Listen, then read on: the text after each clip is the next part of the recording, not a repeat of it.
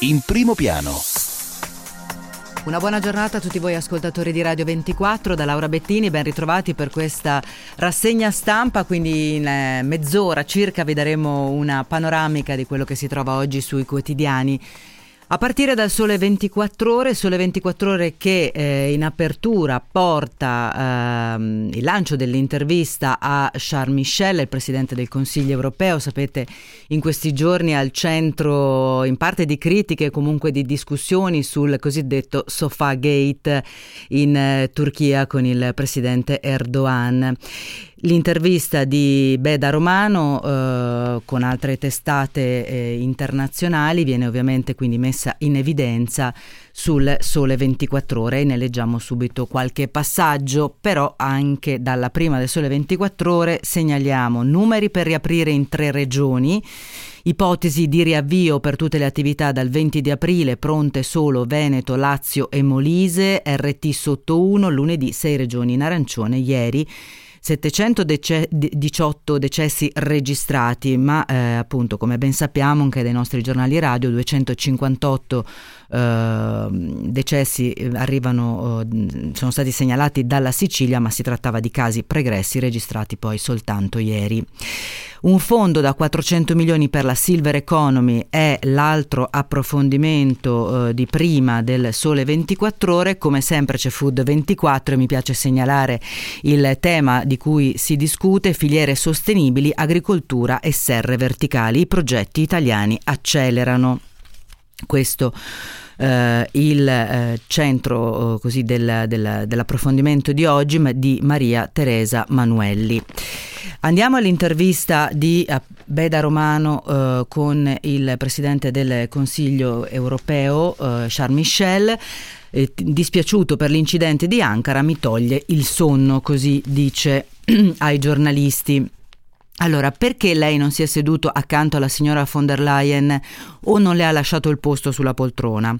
Ho avuto qualche secondo per decidere l'atteggiamento da avere. Sul momento la mia impressione è stata che un'eventuale reazione avrebbe messo in dubbio il lungo lavoro diplomatico che aveva preparato la nostra visita. Inoltre non volevo avere nei confronti della signora von der Leyen alcun atteggiamento paternalista. Detto ciò, rispetto le opinioni contrarie e capisco le critiche che mi sono state rivolte. Insomma, temeva che l'incidente sarebbe stato politico, non solo protocollare? Non dimentichiamoci che nei mesi scorsi tensioni nel Mediterraneo con l'invio di navi turche al largo di Cipro e Grecia eh, ci avevano realmente preoccupato. Temevamo di essere vicini a un incidente grave. L'obiettivo della visita è stato di riaprire un dialogo positivo con la Turchia. Spero che a un certo punto torneremo alla sostanza dell'incontro, lo Stato di diritto, la modernizzazione dell'unione doganale, la cooperazione economica, la stabilità regionale. E più avanti leggiamo in ballo c'è anche il rinnovo dell'accordo migratorio, siglato nel 2016, che impegna Ankara ad accogliere i migranti provenienti dal vicino Oriente in cambio di aiuti economici. A che punto siamo? L'intesa deve essere rinnovata, risponde Charles Michel, spetta alla Commissione europea mettere sul tavolo proposte concrete. Vi saranno anche cifre. Intervista molto più lunga di quanto io non riesca a leggervi. C'è stata anche la smentita da parte del Ministero degli Esteri turco eh, del fatto che ci sia stata qualche rottura di protocollo e che eh, appunto tutto era già noto all'Unione Europea. Poi c'è una questione di conflitto di attribuzioni eh, di chi ha in carico eh, certe politiche tra eh, la Presidente della Commissione e il Presidente del Consiglio europeo. La vicenda si trascinerà ancora un po', ma noi nel frattempo vediamo anche la prima di Plus 24, è un tema molto caro anche a Si può fare, che è la trasmissione che poi condurrò a partire dalle 8.30 perché si parla di Piazza Affari Vade Retro Sostenibilità, perché i criteri ESG, cioè quelli che riguardano l'economia circolare, la, la, la crescita sostenibile, fanno breccia come narrazione, ma al momento, eh, verifica Plus 24, gli investitori puntano sulle performance. E poco importa se il rating etico è negativo. E questo è il tema che viene approfondito e dettagliato, qualche passaggio dell'editoriale di Gianfranco Ursino Il sentiero è stato tracciato, scrive, indietro non si torna, tuttavia nonostante la forte accelerazione impressa negli ultimi anni anche in ambito finanziario verso tematiche ambientali, sociali, di governance, la strada da percorrere è ancora lunga. Non bastano i proclami per rendere sostenibili i portafogli degli investitori, da quelli istituzionali a quelli privati, occorre confrontarsi con la dura realtà, come emerge dall'inchiesta di copertina di Plus 24.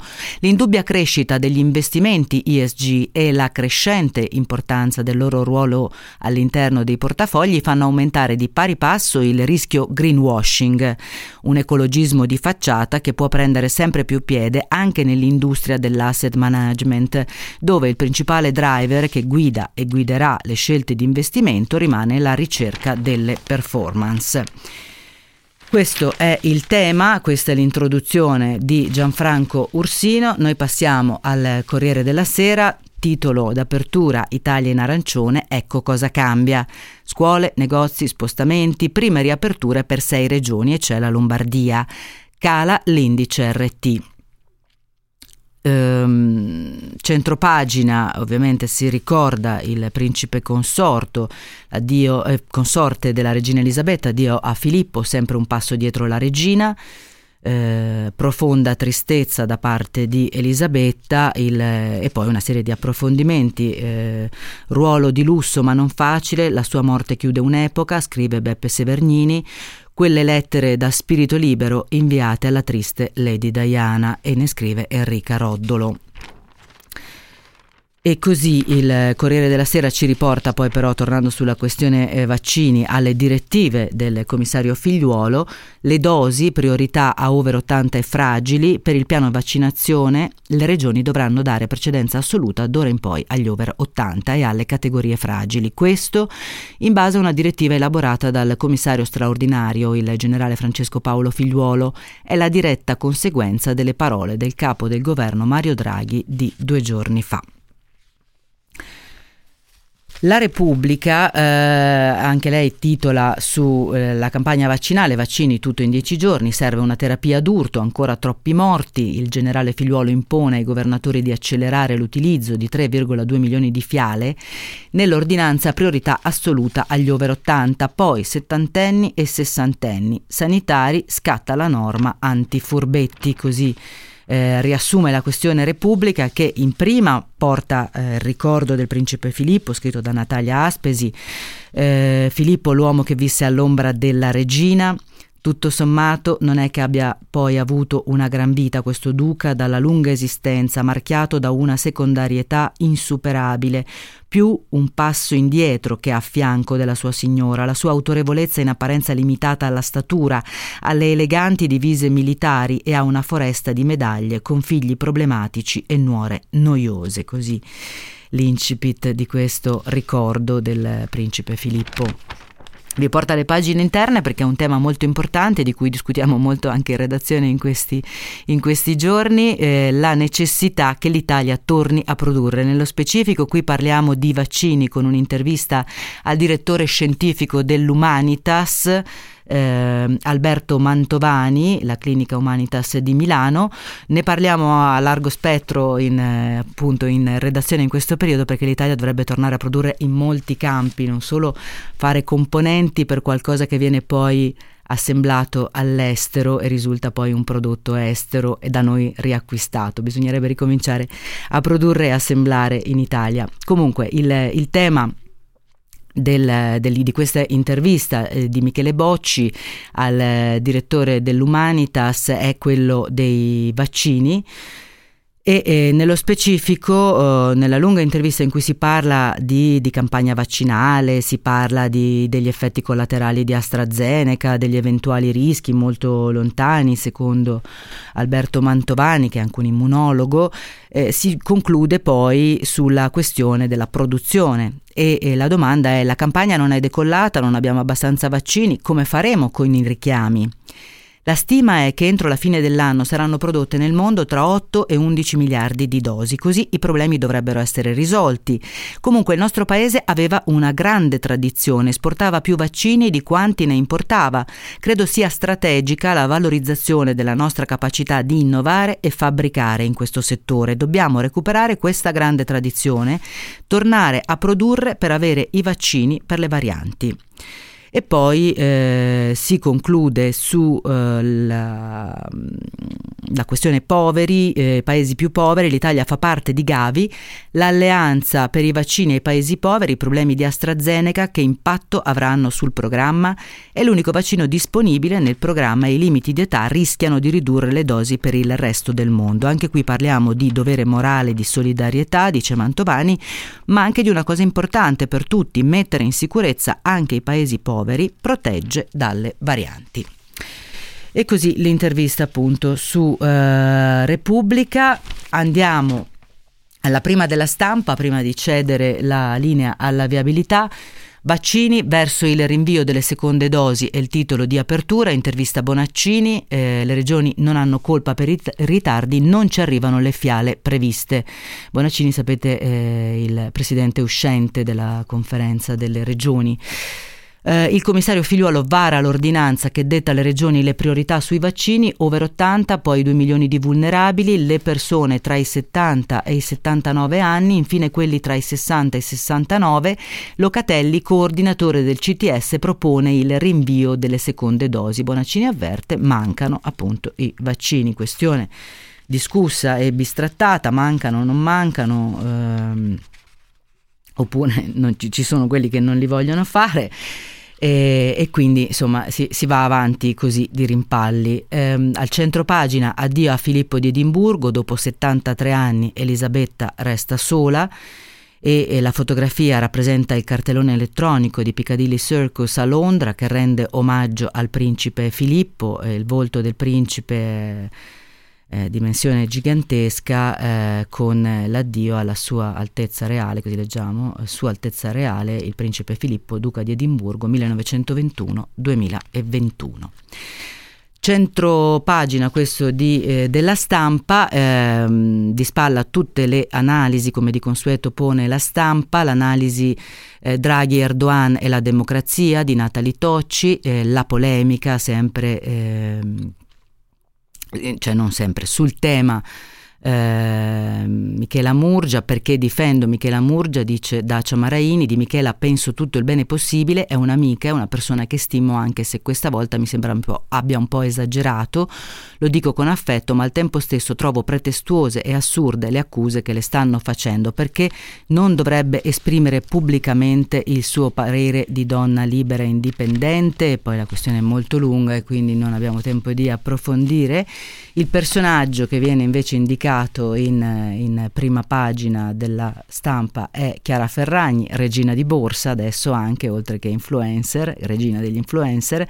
Se per i media Chiara Ferragni è considerata ancora un influencer, l'impatto che ha avuto l'annuncio del suo ingresso nel CDA di Todds sul titolo in borsa ribalta il punto di vista. Ha scelto il brand per portare il suo punto di vista su temi che le sono cari come l'impatto ambientale e la responsabilità sociale.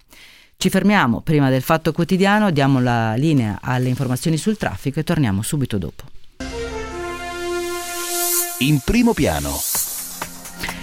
Ed eccoci di nuovo insieme, dicevamo il fatto quotidiano, fatto quotidiano al centro pagina, ma che furbetti, tutte le falle nel decreto del primo aprile il decreto Draghi, vaccini a elettricisti e portieri, eh, così eh, scrive Fatto Quotidiano che poi dettaglia il sindacato degli infermieri, l'ultima legge del Premier che allarga la platea già vasta, quindi la questione è non ci sono furbetti, è che è consentito.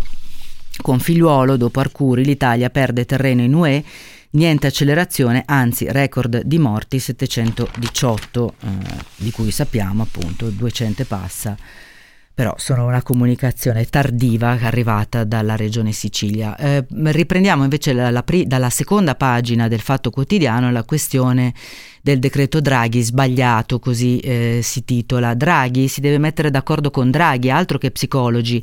Il decreto sull'obbligo vaccinale è sbagliato e contraddittorio, dice Andrea Bottega, segretario nazionale del sindacato degli infermieri Nursind. È la sua risposta al Presidente del Consiglio che giovedì in conferenza stampa ha detto smettetela di vaccinare chi ha meno di 60 anni, i giovani, i ragazzi, gli psicologi di 35 anni, queste platee di operatori sanitari che si allargano. La platea era larga dall'inizio, ma il decreto legge numero 44 del 1 aprile con l'obbligo vaccinale l'ha estesa usa, osserva Bottega, una dicitura mai vista, non solo gli esercenti le professioni sanitarie, ma anche gli operatori di interesse sanitario che svolgono la loro attività nelle strutture sanitarie, sociosanitarie, socioassistenziali, pubbliche e private, nelle farmacie, parafarmacie e negli studi professionali anche, chiosa Bottega, se non, anche se non hanno rapporti con i pazienti. La mia ASL ha comunicato eh, impiegati amministrativi, falegnami, elettricisti, gli informatori farmaceutici, le donne delle pulizie, non solo degli ospedali, ma gli eh, non solo degli ospedali, ma di cliniche, studi, laboratori privati, farmacie. Non è nemmeno verificabile, dice ancora Bottega, se il farmacista vuole vaccinare la vicina o la figlia. Eh, la ASL prende solo nota. Allora, eh, così va avanti e così inizia l'articolo scritto a quattro mani da Alessandro Mantovani e Natascia Ronchetti sul Fatto Quotidiano che segnala appunto queste falle. Quotidiano nazionale, io ho in mano l'edizione Il giorno, va un po' meglio, scatta l'arancione, questo è il titolo. Lunedì Lombardia, Emilia Romagna e Toscana non più rosse, intervista a Zaia, dateci più vaccini. Draghi tratta con Moderna, si punta a riaprire bar e ristoranti il 24-26 aprile con alcune limitazioni. Prenotazioni, prova della temperatura, consumazione al tavolo. Andando poi nelle pagine interne però c'è anche una precisazione in più e niente contanti. Quindi le regole che sembrerebbero essere sul tavolo per la riapertura dei, dei locali pubblici eh, le regole, eh, alle regole attuali, distanziamento di un metro, uso delle mascherine per i camerieri, igienizzanti, scrive Claudia Marin, si potrebbero aggiungere, secondo fonti ben informate, anche obbligo della prenotazione per garantire un adeguato tracciamento in caso di successiva positività di un cliente o di un operatore rilevazione della temperatura all'ingresso, pagamenti solo elettronici e digitali per evitare passaggi di moneta contante. Il che a mio avviso, però è mia opinione, è un po' particolare visto che altrove si possono usare, quindi il contagio o c'è o non c'è attraverso i contanti. Andiamo a libero, eh, miracolo, Draghi si sveglia, alza il telefono, chiama gli amici americani per avere milioni di fiale aggiuntive al poco che c'è a causa dell'incapace Europa. Bruxelles prova a bloccare Mario, però se lui molla siamo perduti. Così eh, il titolo di apertura di Libero eh, scrive Filippo Facci, Draghi si è messo a fare Draghi e sta comprando maxi dosi aggiuntive di vaccino Moderna, l'azienda creata tra virgolette, da Donald Trump, che in un trimestre ci ha già fornito 1.320.000 dosi, come previsto dal contratto UE. Mario Draghi era Draghi anche prima, mica era Conte, ma doveva prima rattoppare i danni o il nulla ereditato dal precedente governo e tra le altre cose doveva predisporre, ripredisporre un piano vaccinale degno di questo nome, scrive eh, Facci.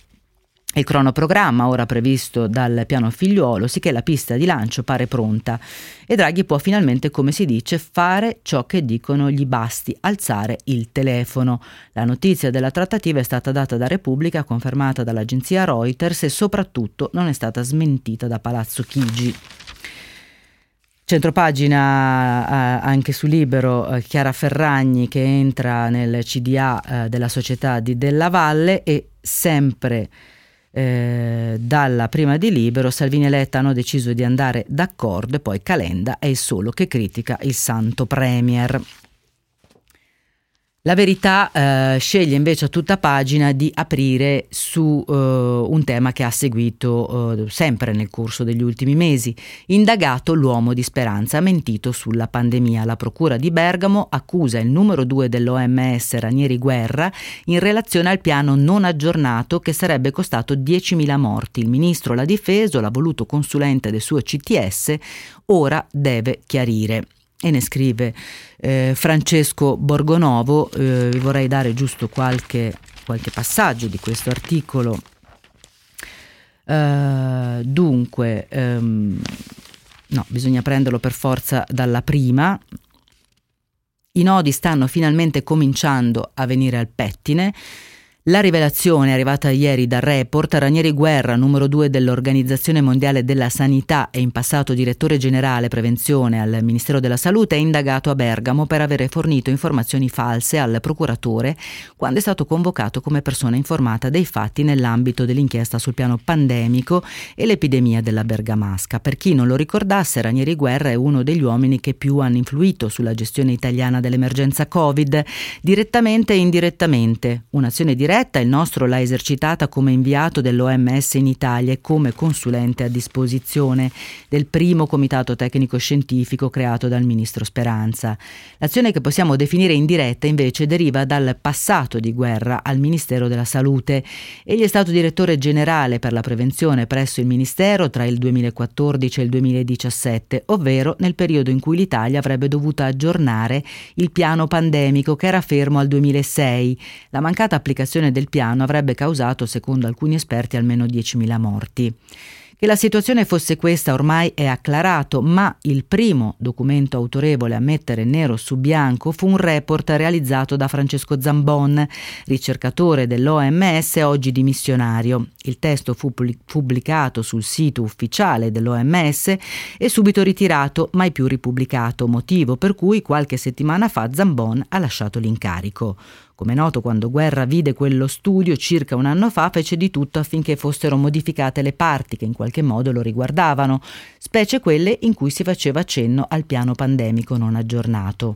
Devi correggere subito, scriveva Guerra a Zambon via email. Non fatemi casino su questo, non possiamo essere suicidi. Adesso blocco tutto, così non può uscire, evitate cazzate. Scusate francesismo. Grazie, scusa, il tono. Anzi, tra l'altro, questo lo diceva lo stesso Guerra, a quanto pare nel nel messaggino eh, l'articolo lunghissimo, molto dettagliato, Francesco Borgonovo su eh, la verità.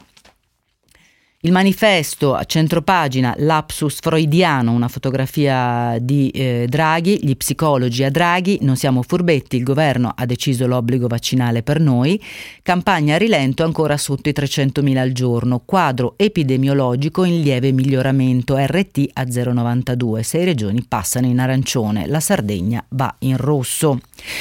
Sulla prima del manifesto si discute anche di Sofagate, vertici europei, gelo sul divano turco e vorrei segnalare poi di spalla Roma-Ankara, mamma li turchi, ma dei dittatori abbiamo bisogno, scrive Alberto Negri che analizza eh, non tanto Sofagate quanto eh, il, il, l'affermazione di Draghi abbiamo bisogno di Erdogan.